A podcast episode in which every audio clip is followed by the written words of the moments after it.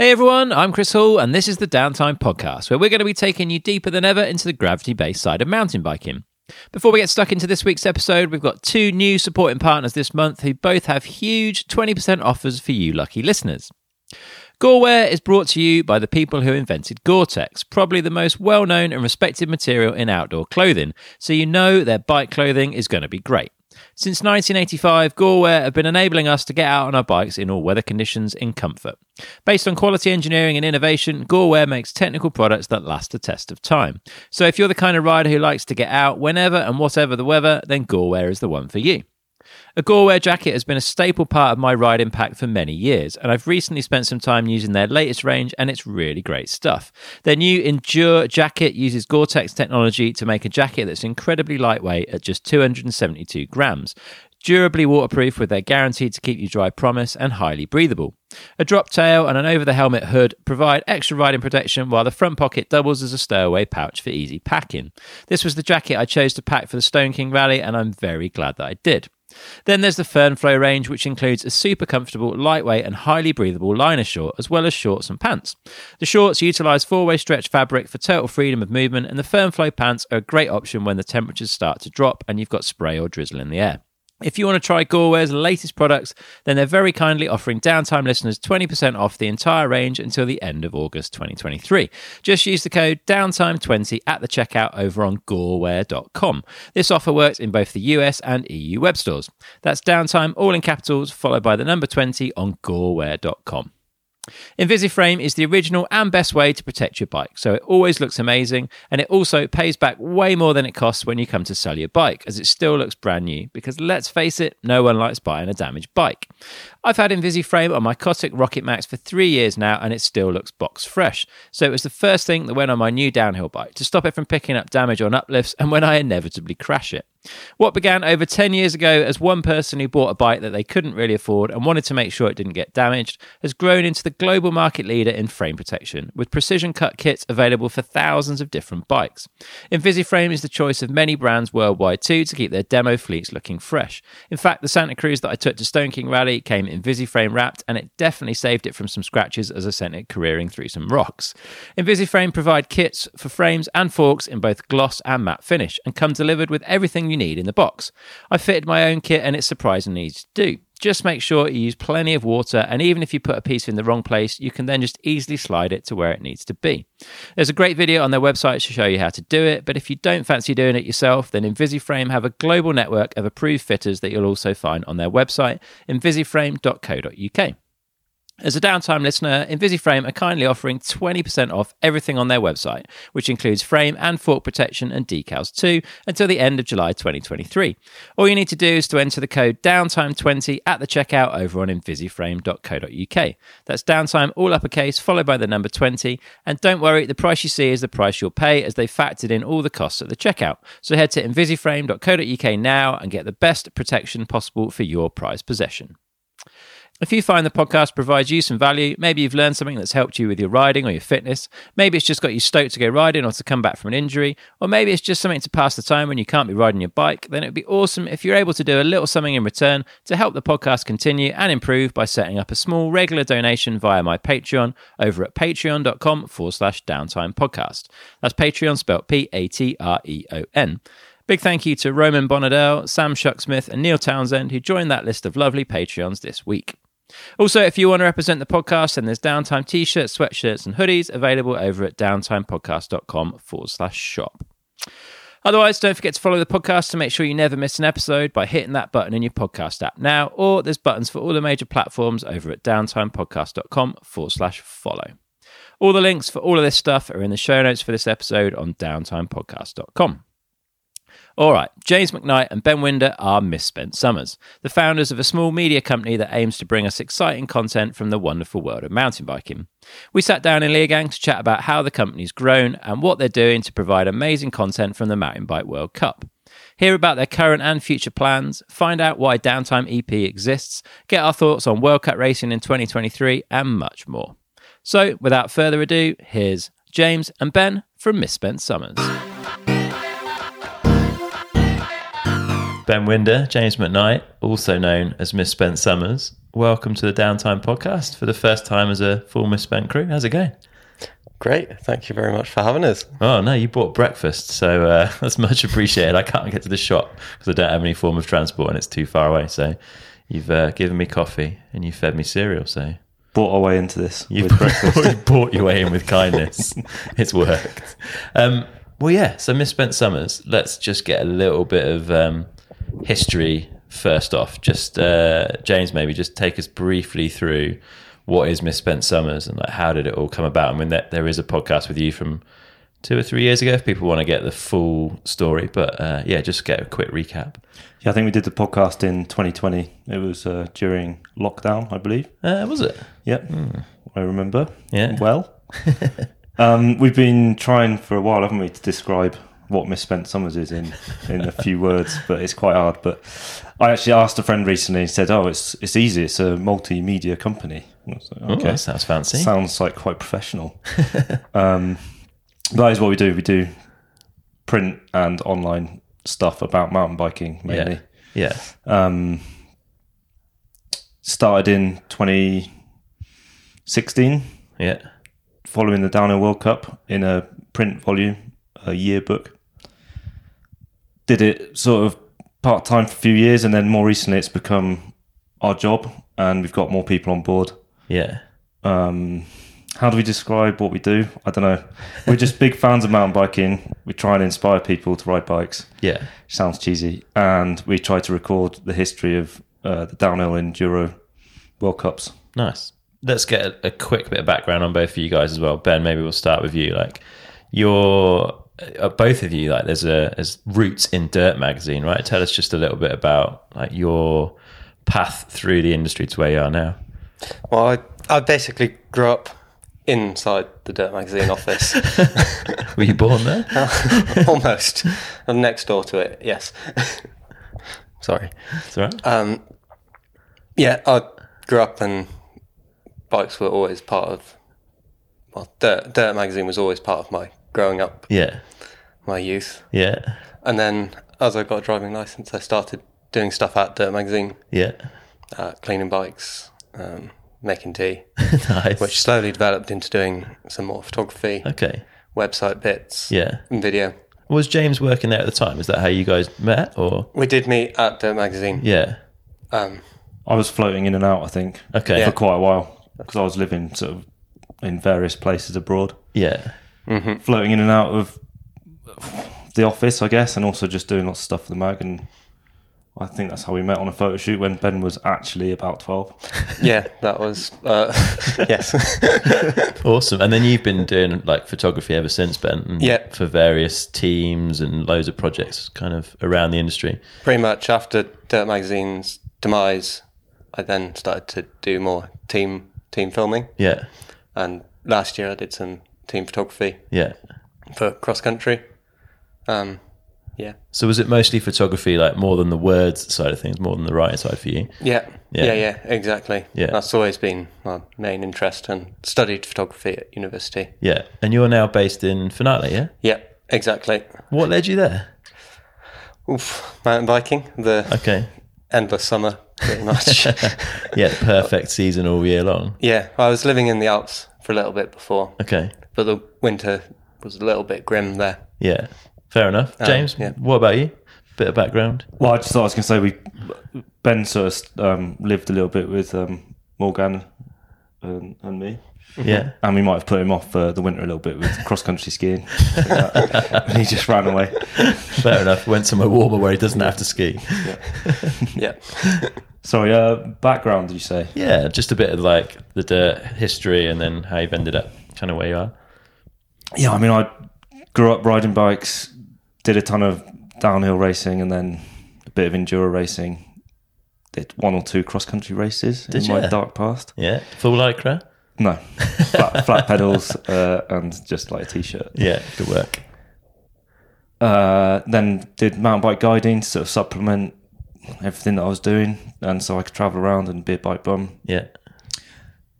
Did a lot of writing as soon as I sort of left school and was traveling a lot. I was just trying to write stuff for various websites, and that turned into doing stuff for Dirt Mag. Um, still do stuff for various other websites and things like that as well. Really like writing, that's my thing. And riding bikes. Yeah. Um, that's about it. What, do you, what else? Yeah. So your partner's Morgane Charre, Yep, also fairly good at bikes. Uh, much better than me at bikes. Yeah. how how did you guys meet and then end up living where you are now? Uh, she actually dropped into the dirt office when I was there once, and we kind of met then, but just sort of said hello, and then I ended up going on a road trip in France. Met with her then, and rest history. so yeah, we've been together for ten years ish. Yeah. Um, and yeah, it's pretty amazing to see to live with someone like that who's a professional athlete. Uh, having tried to do some mountain bike racing myself, Yeah. just to see the difference between what my attempt at racing looked like and how someone does it properly. Yeah. um, it's always pretty, pretty humbling, Yeah, I bet. pretty inspiring, Yeah, um, yeah. pretty motivating as well. Nice. Um, And you live in the French Alps now, like sort of between Chamonix and Les Gets, is that right? Yeah, so we live up on a top of a hill, about forty minutes from Chamonix, twenty minutes from Samoëns, Yeah. twenty minutes from Les Gets. So we've got tons of good riding on the doorstep, um, and yeah, tons of kind of natural, just hand cut tracks in the woods Yeah. with loads of um, altitude drop. Perfect. So yeah, it's pretty good. Yeah, good stuff. And so, like you say, it started off with Hurly Burly, which is the downhill yearbook, and then it's kind of expanded over the years and got more and more out of hand. Um, that followed up with World Stage Book, which is the enduro book. What? When was the first year of that? How long have you been doing that one now? Hurly Burly, so downhill yearbook book. Book, the first one was in 2016, Yeah. and the first enduro book was in 2017. Okay. Oh, so it's So pretty quick coming behind. Yeah, yeah, it came, came straight straight along. So yeah. started off with Hurly Burly. Didn't really have a clue how that would go. It went quite well, Yeah. really well, like mind blowingly well compared Mm-hmm. to what we expected. And then in, that sort of rolled into 2017. Suddenly, then there was there were quite a few opportunities to do other projects like Death Grip Book, um, Escapee, Yeah. Yeah. um, which is a which was a beautiful sort of photo project website um, that Australian photographer Damian Breach started up, and we sort of then got really involved in, and we did these print projects for that, and we've been trying to continue the online side of that. We haven't quite managed that yet, so that rolled into all these different opportunities. Um, but the staple along the way has been the downhill book and the enduro book Yeah. and we've kind of been freestyling a little bit as we go and we're sort of seeing what else works um, but those like i said those have become the sort of basis of our company Yeah. Um, and now we're sort of stabilizing and trying to build up other stuff around that that Yeah. people like Cool. Yeah, so you did you did some slightly different stuff through that whole like COVID lockdown phase. Ben, tell us a bit about Spent because that was a a very different project, I guess, from like the yearbook stuff. Yeah, exactly. That's um I guess it's everything we think is great about mountain biking outside of racing that is. Yeah, Um and it's, it's a super fun project to work along on. Um full of features about biking and building trails. Yeah. Um, interviews with people that yeah, outside of racing pretty much. yeah, definitely. It, it's like a totally different format, very thick, very small, kind of really interesting product product to have on the bookshelf and and to look through and read. And it felt like that was maybe like a one off back then because of like all the chaos of uh, the COVID year. But it's coming back. Is that right? That is true. Yes. Excellent. We're working on it as we speak. yeah. um, uh, which is super exciting. Same Yeah. format again, Yeah. maybe a centimeter or two bigger, Okay. but yeah, big scoop big scoop Yeah. Big scoop. Spent might grow bigger do it? Do you think Spent might become part of like the annual process for you guys? Yeah. Yeah, yeah, definitely. Yeah. that's that's where we're heading with it. I think. i keep coming out with cheesy stuff but um, it's sort of the fabric of what we are isn't it I was gonna, yeah, so it sort of little bit- summarizes where mountain biking's at, I guess, as a sport rather than ju- just the racing side of things. Like, yeah, at least from our point of view, it's our vision of what mountain biking is and what Yeah. we like in mountain biking. So it's a little bit freestyle, a little bit um, chaotic at times. That's our personal twist. Um, um, I think we described it as a sort of again, this sounds really terrible, but a sort of little compendium of mountain biking, I suppose. So I don't know what that means. no, just a load of stuff about bikes. Um, but yeah, I guess like we we both. Yeah, we were kind of like embedded in that whole dirt thing and grew up with it and inspired by it, and Yeah. that's probably influenced our vision of mountain biking a lot. Yeah. So that's carries over to Spent a bit, but then we've also got our own twist, I suppose, to it. So it's Yeah. it's yeah, a little bit freestyle, isn't it? And Mm-hmm. There's definitely like a f- feeling of dirt aesthetic coming into it, but it feels like it's dirt 2023 rather than like taking dirt. What it? What year did dirt finally finish? 2015 15. No, seven years ago. April. Eight years ago. Well, you remember it's ingrained, right? Yep, Sa- a sad day. can remember the meeting.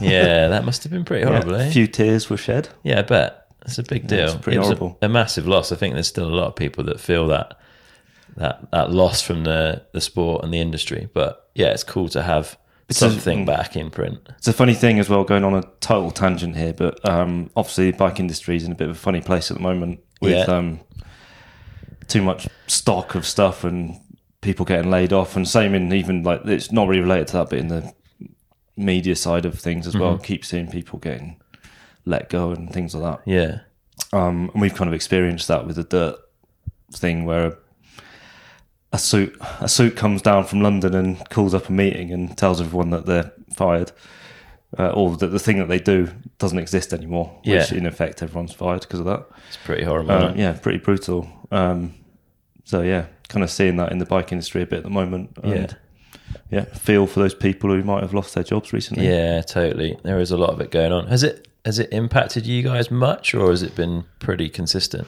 It's hard to say because, um, I mean, obviously, the way it might impact us is advertising revenue Yeah, because our books, we, we're about 50 50 with advertising revenue and sales of stuff, I guess. okay. Kind of like income. product sales. Product sales, Yeah, yeah.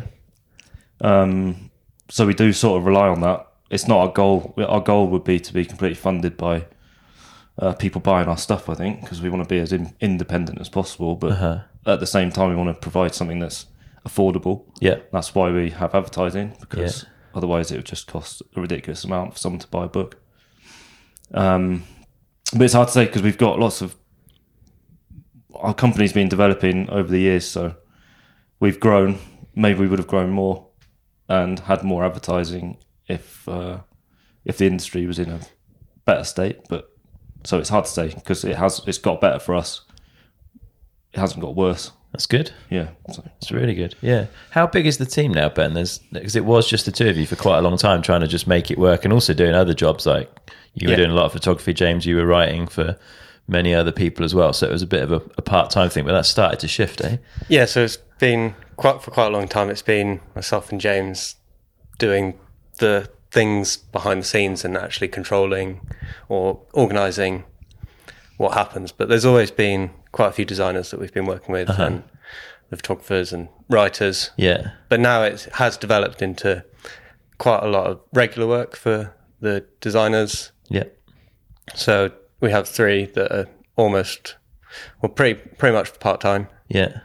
Um, we have we've got Marcella now, Yeah. who you met recently. Yeah. Yeah. She's she's helping us out with some editing and organising projects, Nice. which is great. Yeah. Um, we've got Theo as well. He's helping us with strategy and making our company a, a real thing. Sounds serious. Big big words. Big Yeah. word. Strategy. Yeah, nice. um, yeah, and he's yeah just keeping us on track, Okay. which is very helpful. Yeah. And also Archie, Yeah. who's social mediaing and soon to be running the company, I think. he's the one. Is he's the up and comer. Excellent. Marcella and Archie, between them, they'll be running it in no time. Yeah. So, They've, had, they've done a buyout or something and uh, moved you guys out. Yeah. yeah. They'll just be like, this thing's hopeless with these two at the helm. yeah, we'll see. Yeah. So that's a pretty big crew now. Yeah. Yeah. How does that feel? Because you've gone from very much a passion project, I guess, like making your livings kind of elsewhere to something now where you're pretty all in on it, I suppose. And you've, you've also got like, I guess, a responsibility to those people to like keep the work coming in and keep the, mm-hmm. the wolf from the door, so to speak. Yeah, well, it's super exciting. I mean, that's coming to the events this year is the first time we've done it solely for Miss Misspent Summers, Yeah, which is uh, that's a massive step, and just we can lurk around. well, yeah, because last year you were running around. You were shooting for the Canyon cross country team last year. Yeah. Literally, like literally running around all weekend trying to get all the shots. Exactly. and cramming in misspent summers bits here and there. So Yeah, so after after editing all the photos, I'd then be writing something or replying to emails. So this year it's much more, um, not much more, a little bit more relaxed. Yeah, and, Um, and and it's showing, I think, in the content. So, yeah, you've definitely. I think it started last year a bit, but this year you've really gone all in on in the way that you sort of support and cover the whole World Cup series. Give us a bit, James, maybe some insight into like what it is you're trying to do there, because if people aren't already following that and subscribing to the newsletters and stuff, there's loads of great stuff in there. I think with most of what we do, we kind of just do it because we want to, or it's something we want to see that doesn't that we can't necessarily we can't find elsewhere, Yeah, um, and then that accidentally becomes part of what we actually do all the time. yeah, you just create more work for yourselves, basically. Always, Yeah, we love rods Yeah. for our backs. Um, yeah, so I mean, we it's a funny one because we sort of keep diversifying, and then, like I said, the downhill and enduro books always remain this kind of base of our company. Um, and we, like we said, we, we our right what we do on our bikes ourselves is adventures, riding bikes, having fun, messing about. We're not into like racing or being competitive when we go riding. I don't think. Um, maybe Ben is a bit, but um, Well, his future marathon career. exactly. Yeah. Yeah. we'll talk about that later. um, but as fans, we're massive fans of downhill racing, enduro racing, cross country racing.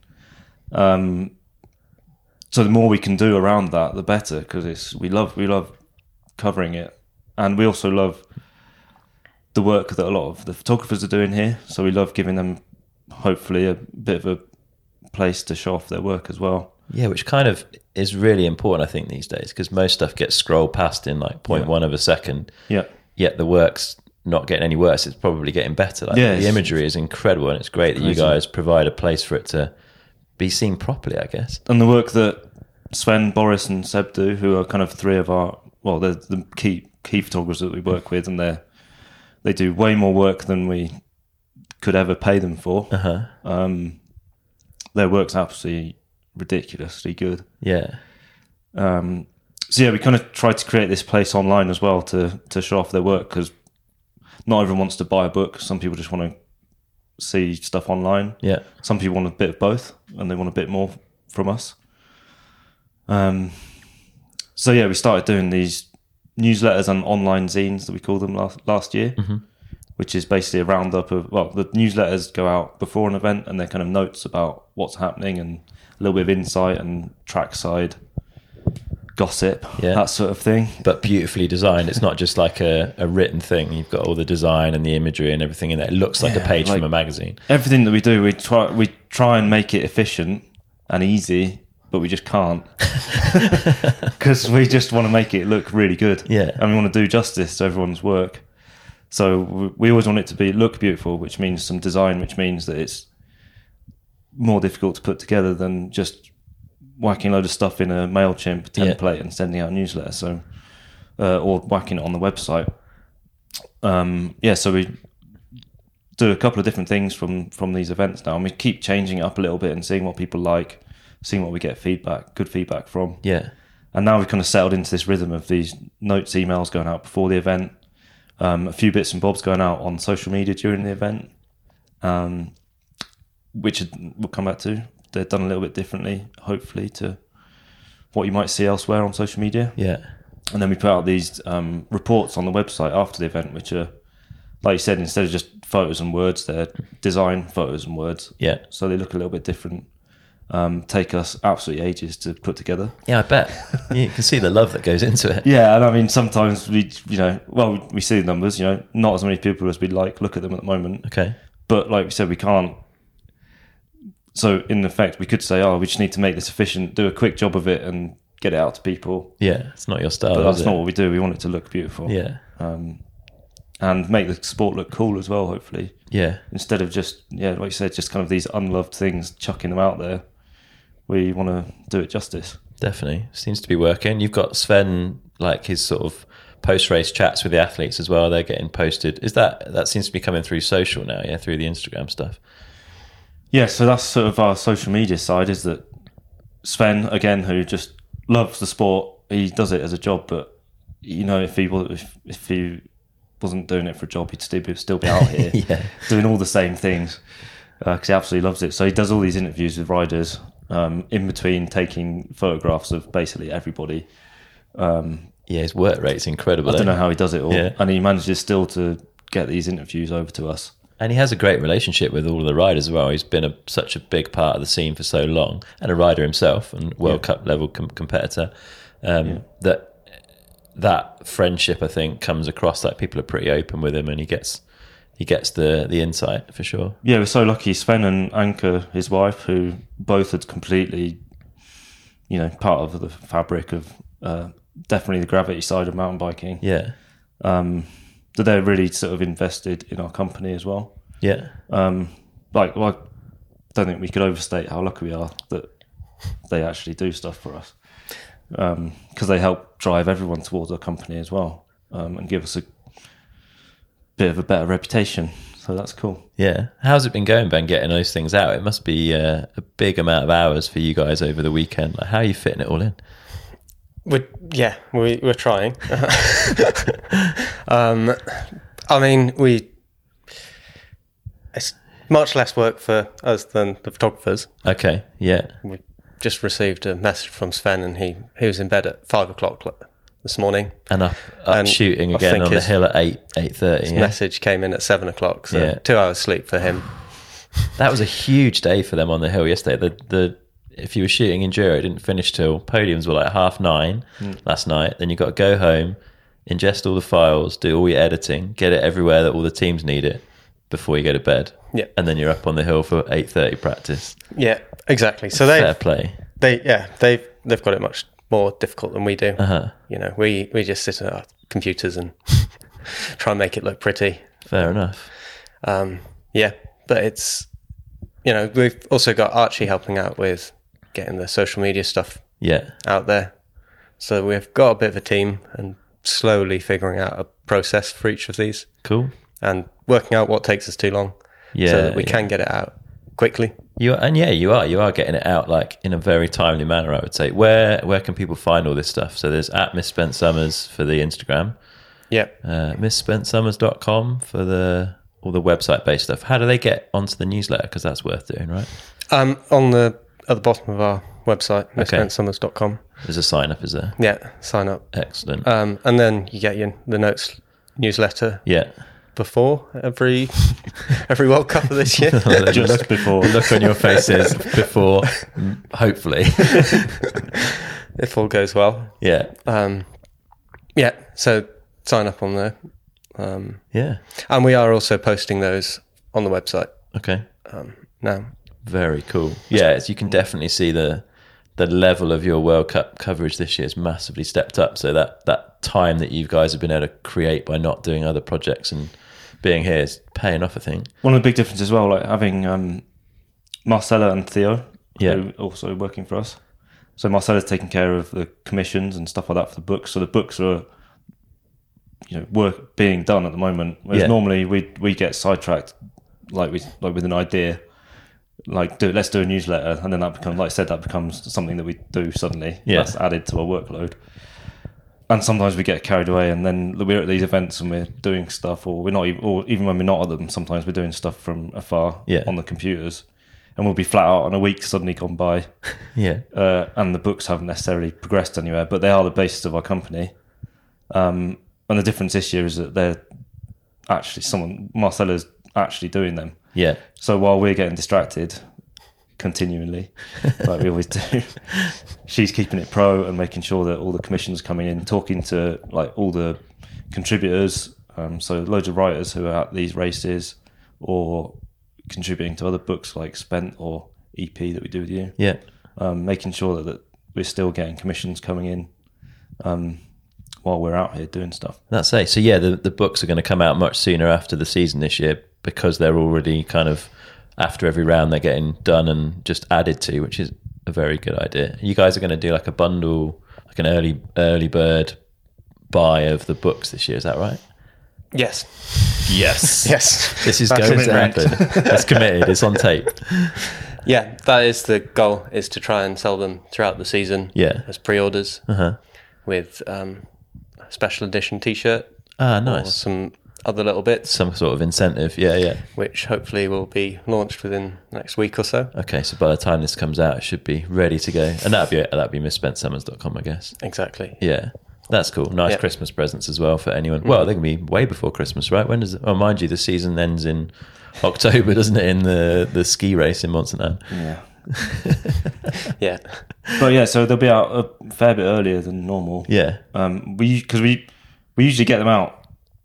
I think we turn them around in a record time is what we normally do.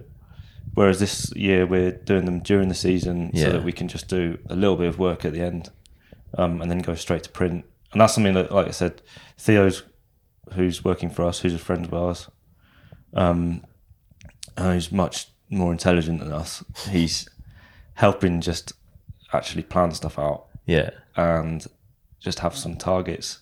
And one of the main things that he's been saying for ages is it just needs to be out as soon as the season ends, which for us sometimes, I mean, I guess it's kind of sometimes there's awkward truths and like You're like I don't want to hear that, but you're right. yeah, yeah. So we have to we have to expect accept that, and then that's turned into a plan. And like I said, with Marcella doing stuff, that's really helping, um, and the designers working on stuff during the summer as well, um, so that they don't suddenly have like a couple of months of just uh, no sleep, basically. Yeah. trying to put stuff together for these books. makes everyone's lives better, right? Yeah, and hopefully then we can tell the story of the books as we're doing them as well, because it's, I think it's pretty interesting what goes into these things, and most of the people who sort of follow our company probably interested in seeing what actually happens behind the scenes. Yeah, So it gives us a bit of a chance to talk about it while we're doing it, instead of just, again, getting to the end of the season, then suddenly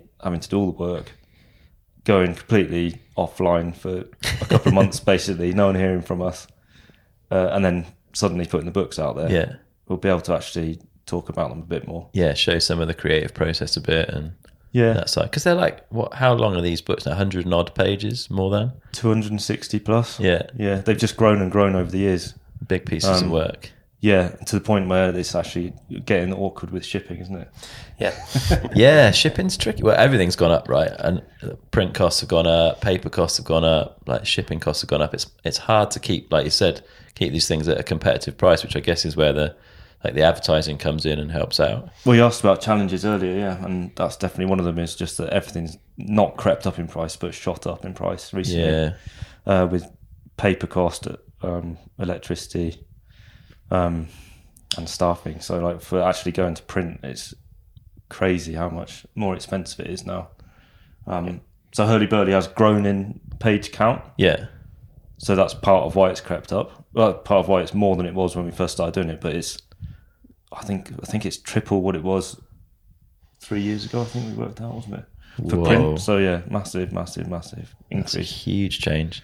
And uh, yeah, you guys aren't like looking for the cheapest possible printer, right? You're doing it like with people that are, you know, doing doing a good ethical job and Yeah. all of that sort of stuff. So Yeah, we care about that. It's got to fit into our vision of how stuff should be done. It's got to be competitive pricing, but not cheap. yeah, We're not going for cheap. We're going for best price.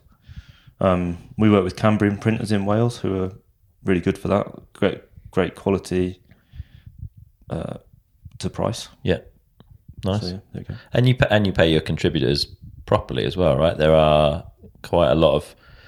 I guess it's a competitive market, right? It's a cool thing to work in mountain biking, and lots of people are willing to, you know, give photographs or writing or whatever for nothing or very little. But you guys always go out of your way to make sure you're paying people properly. I think. Yeah. Yeah.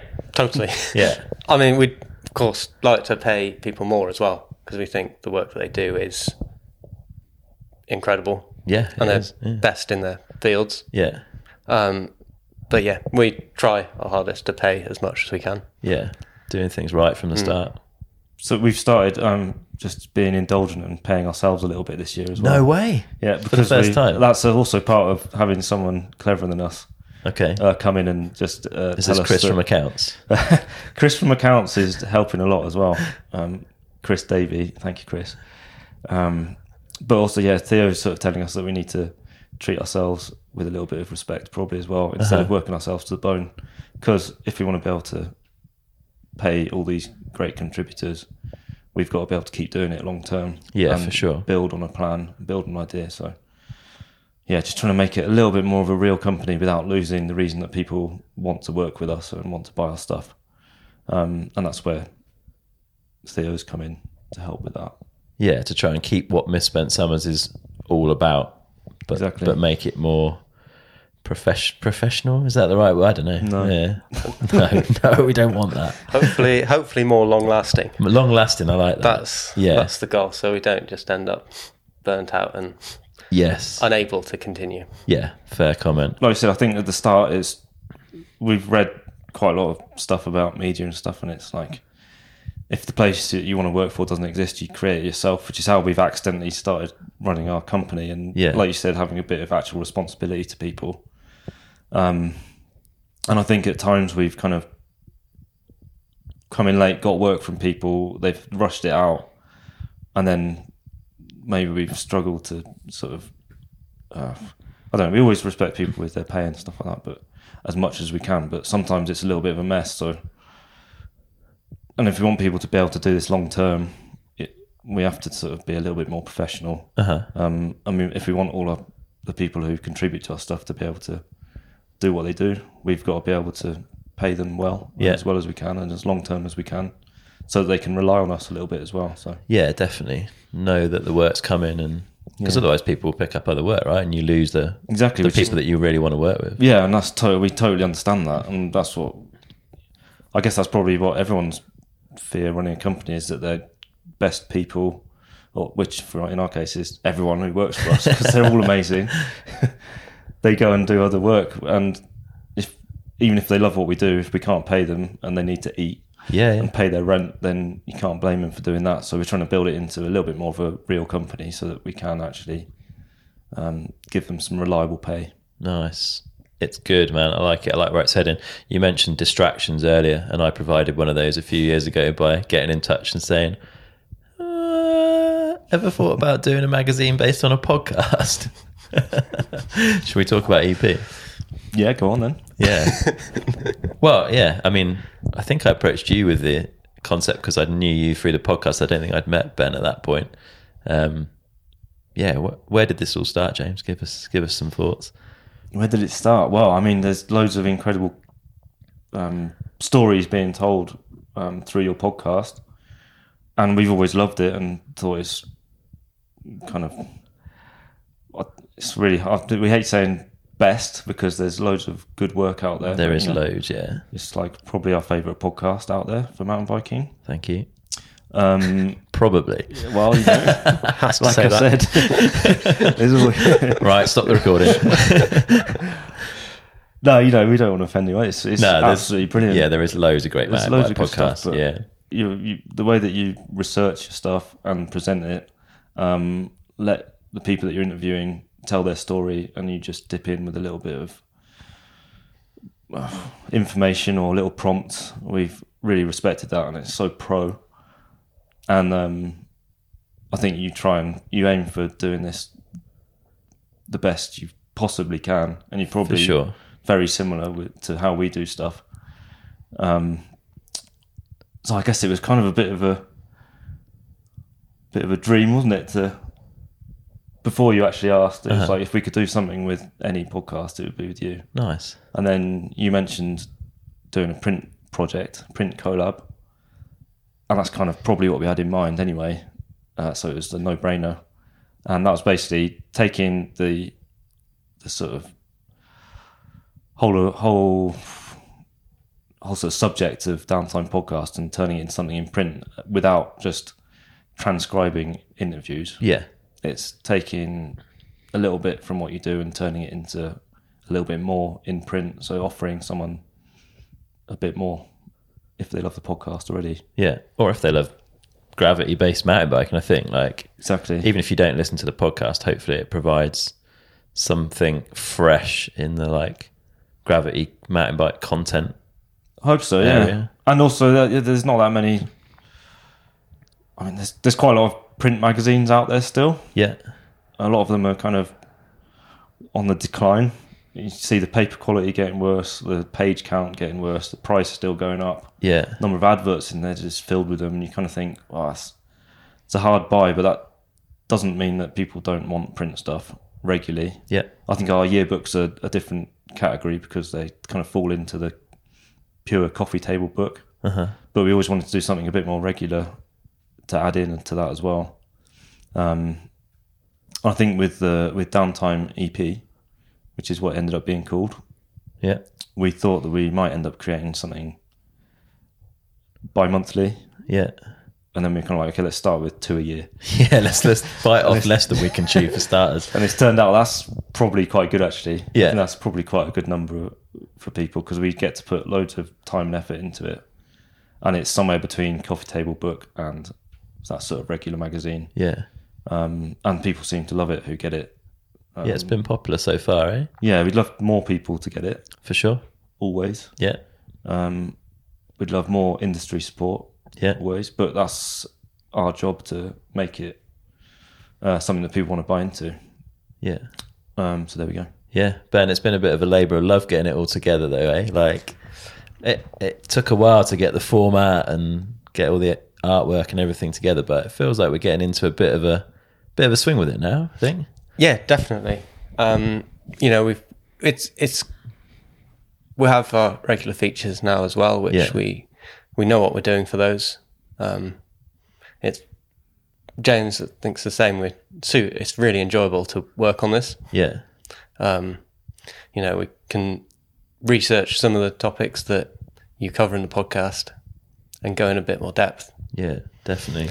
We've Um, got some great people involved in it as well. Like uh, Daisy from uh, Anthill Films has been one of the people that's got on board with it and written some incredible articles on uh, diversity, concussion, all sorts of stuff, which has been really cool. And it's, it's it's ace to see this stuff in print. I think some of these bigger issues and topics that maybe aren't that glossy and easy to present, but getting a bit more coverage of that sort of stuff's been kind of cool. I think. Yeah, yeah, definitely. I mean, that's that's the other thing that's brilliant about it is that that sort of feature wouldn't fit in with our regular yearbooks, Hurly Burly, and it's we actually can give it quite a lot of space. Yeah, Um, and it doesn't really fit in with many other people's mm, uh, Yeah. sort of offerings either. I think that's and that's what is uh, rewarding doing these things as well. Is that hopefully it helps develop, well, you know, better photography, better writing yeah. um, by giving them a place, uh, place to put their work. Yeah, and it forwards the discussion as well. I think on some of these issues and topics that are pretty important, and it's been cool. I think it like, I mean, I love doing the podcast, and I think there's like you say, there's some amazing stories from all these different people. But like, an example for me is the Martin Whiteley interview that we've. So we we featured two of the the interviews from the like last six months in each one, in a format where we can add pictures and make it all look really really nice and it's so cool with the Martin Whiteley one to like see all the images from back in the day, like global racing and like Minnaar and the Honda and all this kind of stuff. Like for me, yeah, picking up that and being able to see the podcast added to with all this cool imagery and stuff, just it feels awesome every time I 3D. pick it up. Yeah, 3D podcast. Yeah, amazing. but it's good. Like I know we've said this. We we always felt that it's, we love all the topics that you cover in the podcast, and to be able to build on those uh, is an honour. So there we go. Thank you. Um, It's been, but and it's fun working with you guys, right? Like I do this on my own at the moment, and uh, maybe one day I'll have a huge empire like you guys have got. but um, yeah, it's nice to actually work with other people. To be fair, because I sit on my own doing this, and it's real. I don't know how you found when it was just the two of you, but it's very easy to be quite. I find it very easy to be overcritical of my work and to sort of get lost and wonder if I'm doing the right thing and uh, you kind of know like where I'm going with it all. And so having that involvement with you guys and people that are like a good few steps ahead of me in sort of growing a, a business within the mountain bike world. It's been super nice for me to have that contact, I think, and like have friendly faces at races and stuff like that. And yeah, so it's been it's been proper nice for me too. Yeah, you got to work with other people. Like, Yeah. That's what we're lucky that we, Ben and I, great friends, and we managed to work together all the time. And we, our kind of ideas align, but then we're also not scared to challenge each other as well. Yeah, Um, so I think like I always think that sometimes I try and rush like rush stuff out, and then Ben says, "That's not that's not what we do," or you know, that's that's not up to scratch, yeah, and he's not scared of saying that, and that's really invaluable. Yeah. And then I go, "Oh, yeah, what was I thinking?" Uh, that sort of thing, yeah, um, and being able to just talk about the challenges of running a company with someone else is invaluable. yeah, Good to stay motivated and realise you are you, you can get stuck in your own little world very easily, hundred percent. and sometimes just a second opinion. Yeah, and quite you, helpful. You guys have you're in demand as well, right? There's a lot of uh, brands within the industry that want something done in print, and you are the go-to guys for that now. Is it hard to say no? Because I'm guessing you can't say yes to every opportunity coming your way these days. Very hard to say no. Yes, Because none of them are bad opportunities, right? they all sound brilliant, and it's just well, this is one thing that Theo has helped us with as well. Yeah, Is just saying, look, you've already got all of these things happening in the next six months, so yeah, you have to tell this person it'll happen at this point. uh-huh. Before we would have probably just said yes. Well, this is it. You need the money. Like the business is growing. You're not paying yourself a salary at that point. It's hard. It's really hard to turn down income. Yeah. Yeah, yeah, totally. and because they all just sound like exciting projects. We never think Ben and I are terrible at thinking about money. we just think about what sounds like great. We want to do that, and we want to create this thing, and we just dive straight into it. Uh, and then, like we said, other projects then well, they don't really get put on hold. They just it just all turns into night shifts, doesn't it? For for eternity. Yeah. Uh, and like I said, we need to actually make what we do sustainable so that we can keep contributing to people's uh, livelihoods. Yeah, I feel like I'm in that position at the moment. Like all of last year, everything I got asked to do just got better and better. So it's like there's never a point where, oh, that's not a particularly amazing opportunity. I'll say no. And then you get to the point where you're like, how does all this fit into my life anymore? Um, which is a good, it's a good problem to have. But yeah, I feel like I'm definitely a couple of years behind you guys on that curve of a growing business or hopefully growing business. Like I said, we'd like when brands come to you and say we want you to do this. It's amazing and flattering, uh, and hard to say no. Yeah. But then we've also got these brilliant products already with EP, Hurly Burly, and the World Stage. Yeah. those sort of key products um, and spend that we're working on again. That we generally in the past, like we said, we've we've done all this massive amount of work, got them out on market, and then we're completely knackered, or we're going back to other jobs. Um, so we probably don't promote them as much as we should do, and sometimes it feels like we've done loads, and then we look back at our social media output or our newsletters, and we're like, oh, we only did one newsletter or and two social media posts for the launch of our yearbook, for Like example. one of your biggest products. Yeah. Exactly, and we've worked we've ourselves to the bone like doing this, and then we You don't we talk realise about afterwards it. Yeah. that we've hardly done it. It feels like we've talked about it loads because we've been in this massive flurry and we've been speaking to customers on emails and stuff like that. Um, so yeah, trying to slow it down, and we do already do all the work for those books, and if we could just get more of them out there, yeah, yeah. then we could yeah bring in more uh, revenue Yeah. Without doing twice the amount of work. Well, this which is it, which yeah. is what we're doing at the moment. Yeah, and then the business really starts to become sustainable, right? exactly. Yeah, and I guess worth saying we've just opened the subscriber area for downtime subscribers. Thanks to everyone, to be fair, that supports downtime EP. Uh, that really helps, and it's a something we want to grow for sure. Ben, you've been behind the creation of the subs area. Just tell us a bit about that and the thinking behind it.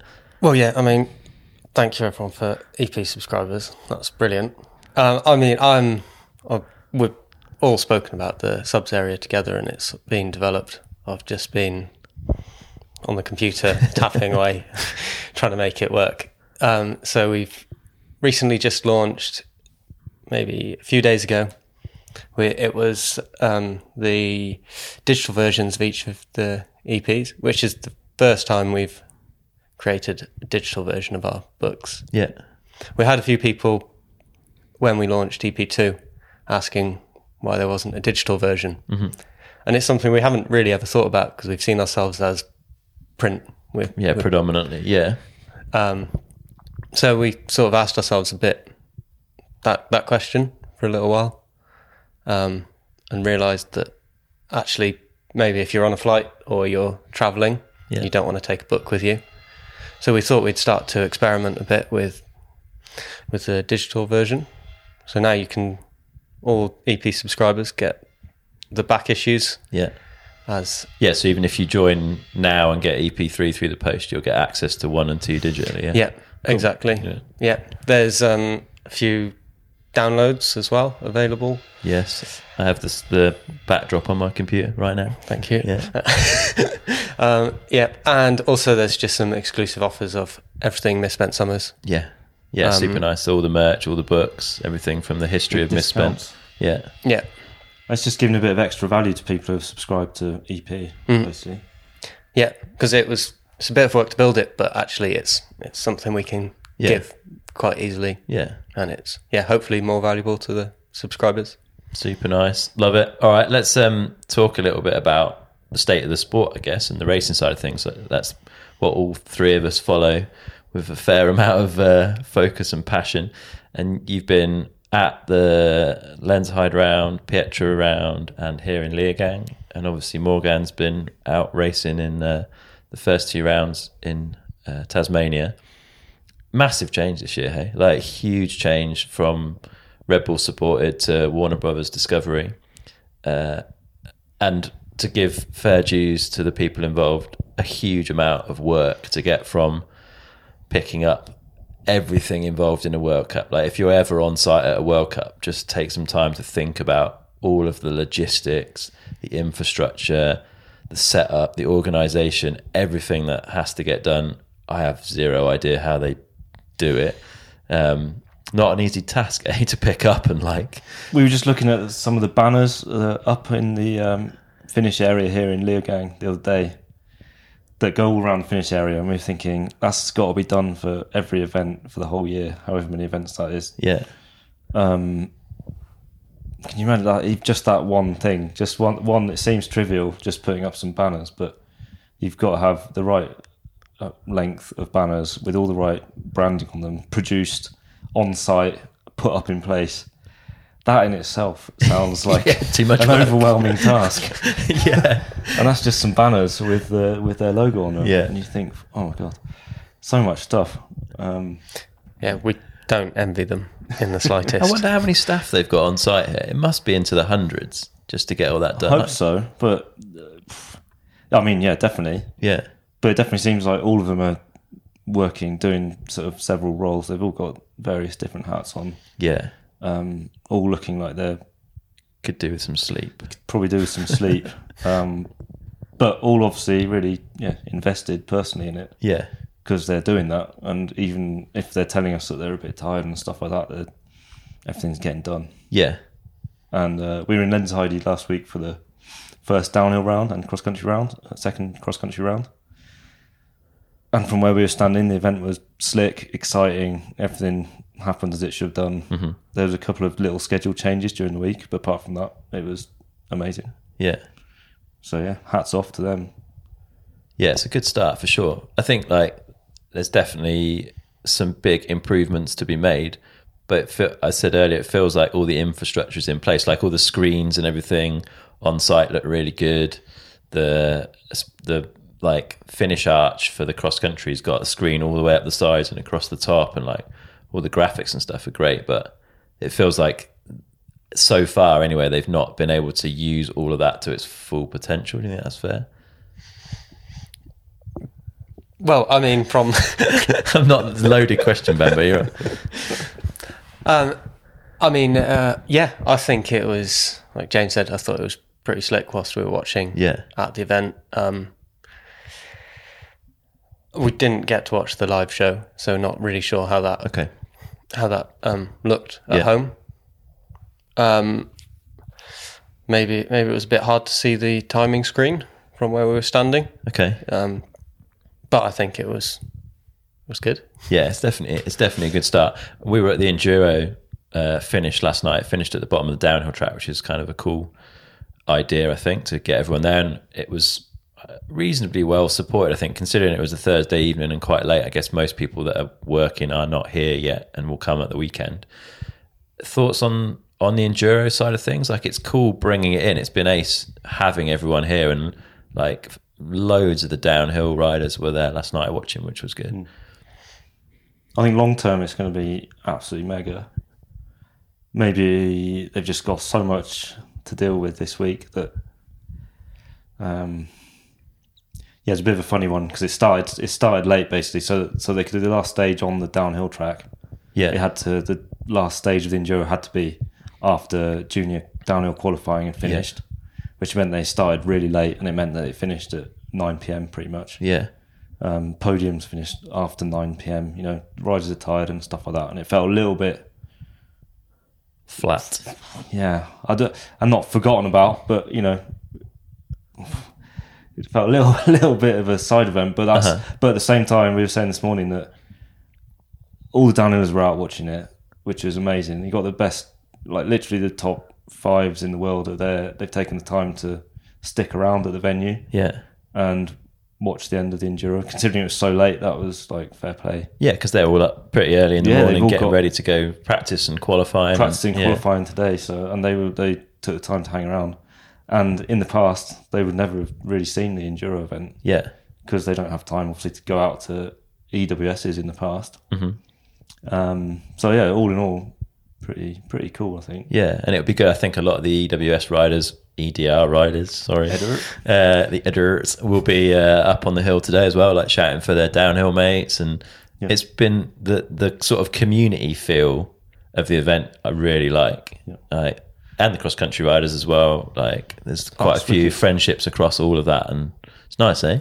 Yeah, yeah, totally. And we we were watching the cross country start, and it was it was quite festival vibes actually. Yeah. When- When we bumped into you Yeah. watching the cross country, and I went, oh, so we'll head over to the enduro after.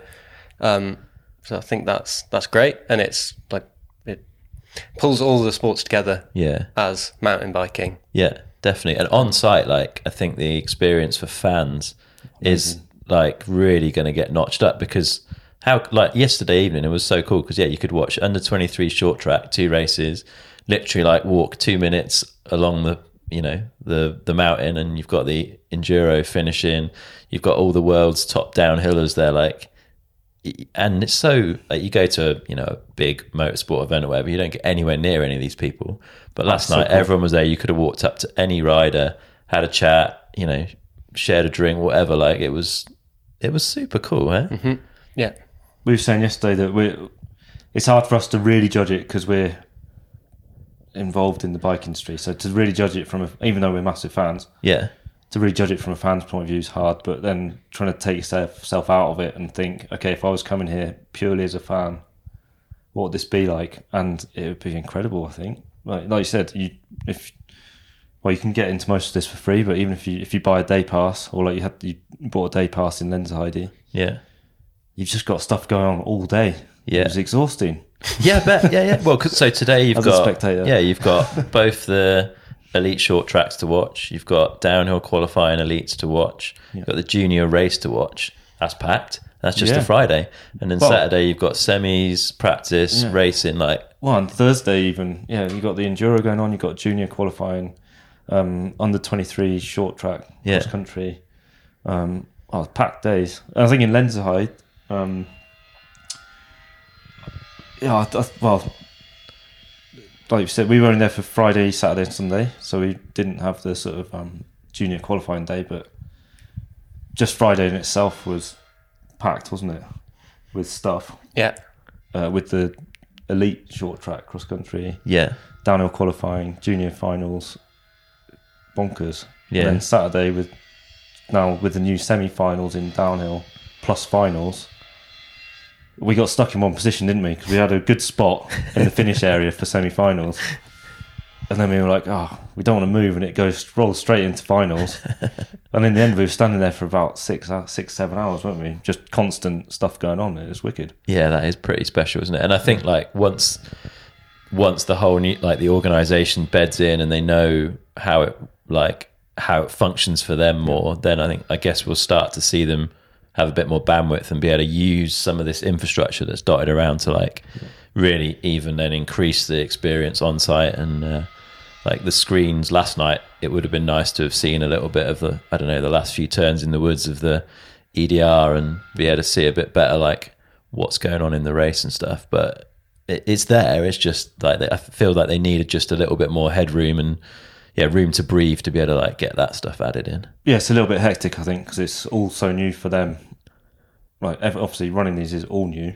yeah The um, ESO obviously track record of running really good events with EWS yeah um, and various other things.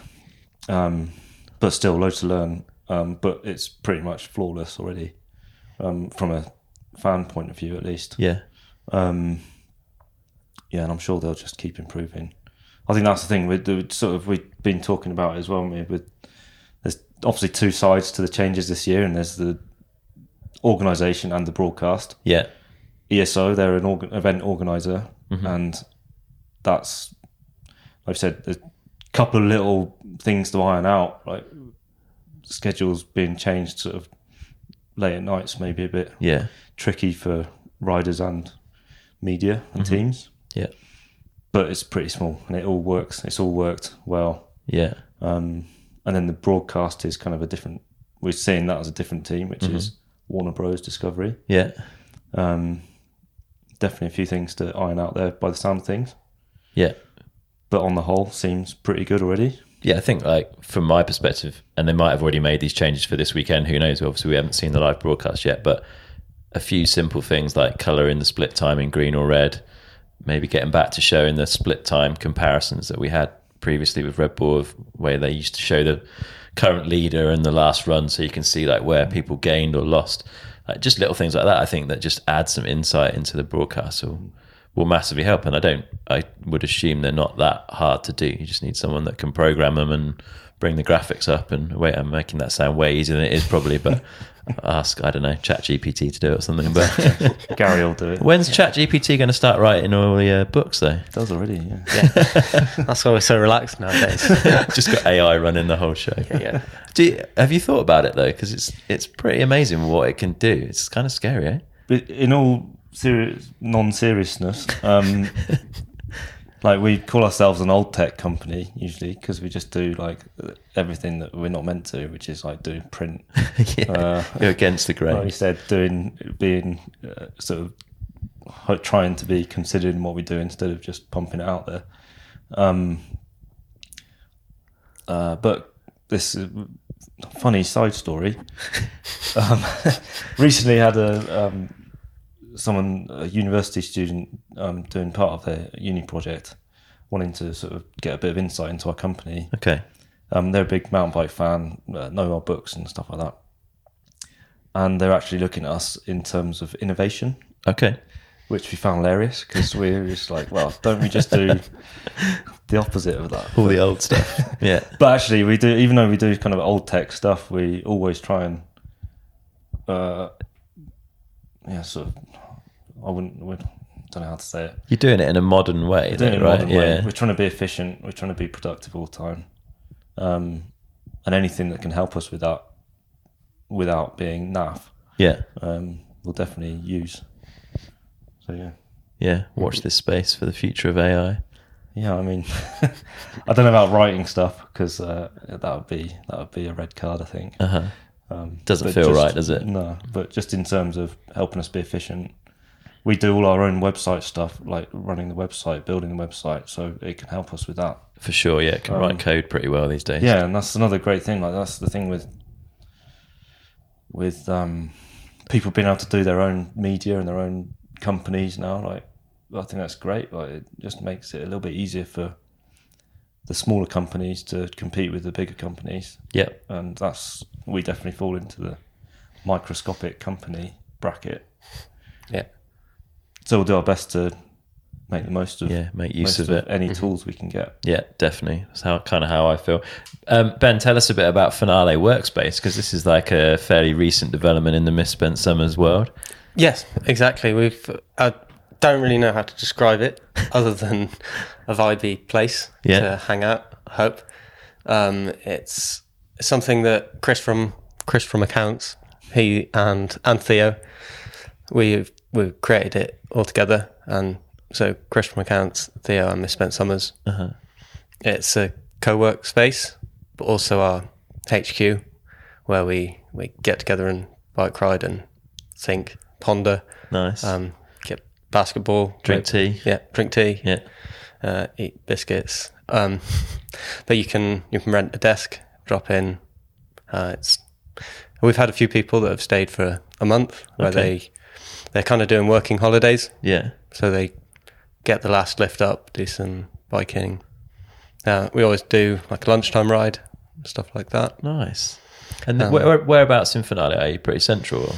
We're between the old town and uh, the beach, Okay. so it's a it's a little bit quiet on a side street, Yeah. which is it's nice. Yeah. Um, yeah, close to all the trails. Yeah. So if people Google Finale Workspace, they'll find it. Yeah, So if basically if you're going on, on a holiday slash working trip yeah. If you need Finale, you need an excuse, it's a it's a good place that you can rent a desk and still do some work whilst you're away. nice. And you got all the misspent stuff in there. I guess if people are on holiday in Finale and they want to grab some print or merch or whatever, Yeah, yeah, exactly. Yeah. Um, yeah, we've got a bookshelf with all of our stuff and clothes rail, um, and just loads of other magazines that we think are cool as well. So sofas, just to hang out. nice. We had um, we've had a few people just coming in and say, "Can I just come and read the old dirt magazines?" And someone just sat on the sofas for the afternoon and read some old dirts. That's pretty cool. It's Yeah. nice to have the space, though, isn't it? To have people that love what you love kind of come and hang out. It's Yeah. pretty, pretty special. Yeah, and we meet super interesting people as well. Yeah. And you've had a few professional riders through as well. Like quite a lot of people now come to Finale for a bit of training. So yeah, seen a fair few swing by. yeah. They drop in, say hi, want to just have a look at at the office. We have all the books printed up on the walls as Yeah. well as we as we work on them. We get all the pages printed out so we can see how it all flows together. Yeah. So would you Um, would you potentially get a sneak peek of some of the yearbooks if you went this summer while you were in Finale? Yeah, yeah, if uh, yeah, exactly. Yeah. if you want a want a top secret sneak peek, it's Yeah. the place to be. No photos in the meeting room, but Is that the, no cameras allowed? yeah, yeah. Top secret. Cool. Um, what else is going on? Any other like future plans for Misspent Summers that you guys want to talk about? Anything you want to share? I think on a going back to EP, downtime EP, uh, something I wanted to say earlier and uh, forgot um, was that kind of part of the goal of that is to, uh, well, part of the goal at the start as well and throughout is that you have loads like a fantastic audience of people who love your stuff. We wanted to give them something in 3D Yeah. and also something to buy into uh, that they can get a physical sort of um, product back from it. And what we want to do is we want to. The dream would be that that actually supports the podcast a bit as well Uh-huh. in the future. Um, it's not really profitable at the moment, but Yeah. if we get more subscribers to it, it and more and more subscribers means more industry support as well. Then it will actually help just sustain the podcast. Yeah. Definitely. So that's a tangent that I wanted to say. I'm kind of keen to sustain the podcast, so I buy into that. cool, cool, cool. And like we said, creating something in print like, and you know, physical products that people can buy, um, it means that you, you've got it at home and you can kind of tell your friends about it as well and Yeah. show them a little bit what it's about. Yeah, yeah. So there we go. definitely and it's it's also really nice for like to see how stoked everyone that is somehow involved in it like both the contributors but also the riders like they they see so many photos of themselves on social media and all that sort of stuff but it's amazing how stoked they are when they actually see something in print like uh, quite a few riders have you know got in touch to say how how good it is and like they're super stoked to be involved so uh, just that element of Oh, it's so really good. nice EP E and like yeah, all and our yearbooks as well. It's amazing. That, like sometimes we think, like we said, we keep saying we do old tech and we reference Dirt magazine quite a lot, and then we're like, actually, you know what? a lot of the new generation of top downhill World Cup racers might not have even heard of Dirt Magazine. which Yeah. is, uh, That's funny. crazy, eh? But for instance, um, we sent some books to Jordan Williams Yeah. this winter, and he wrote a really nice message thanking us for them. Uh, loved them, Yeah. and you think, okay, actually, it's still relevant Yeah, 100%. if it's if it's done well. It's Yeah. absolutely relevant. Um, so that's cool. Yeah. Good. In a good place. And it's ace to see, like, even in the small amount of time that I've known you guys and been involved to some extent in what you're doing, like seeing how much it's grown and the fact that it's facilitating you guys to take a wage and get more and more focused on this. Well, all right, a little bit, some pocket money. Um, yeah, it's ace. I'm looking forward to seeing where it goes from here and watching it. Yeah, watching it grow and thrive over the years, the many years that it was uh, going to be going for. Um, let's just recap on where people can find all this stuff. So, at Misspent Summers, On Instagram, Yeah. at Misspent Summers, yeah, or then go to misspentsummers.com. Mm-hmm. And the best thing you can possibly do is to sign up to the newsletter. yeah, Um, we try not to spam you with any with anything. It's but we do send out uh, notes, newsletters. We sometimes send out um, kind of just roundups of what's going on in our world and the part of mountain biking that we really like. yeah, Um, and we do a little bit of product news in there. Um, that's the best way, really, for people to follow us because go into your inbox, you can have a quick peek while you're pretending to work. um, um, yeah, that's it. And then also meeting us at events and just coming and saying hello is the best thing, or dropping into Finale Workspace if you're in Finale Ligure. yeah, Um, that's the best thing, really. It's, that's the most rewarding for us is to actually meet people and they know what we do. I mean, that's the mind blowing part of it. it's cool, eh? Yeah. Very nice. All right, Ben, you want to add something? I was just going to say, also, any feedback on it's brilliant to hear Yeah. from people, and we most definitely haven't thought of everything. Okay. So, anyone that has any feedback, it'd be it's more than welcome. Is all the there time. is there a best place for them to direct that feedback? Like, what's the easiest for you?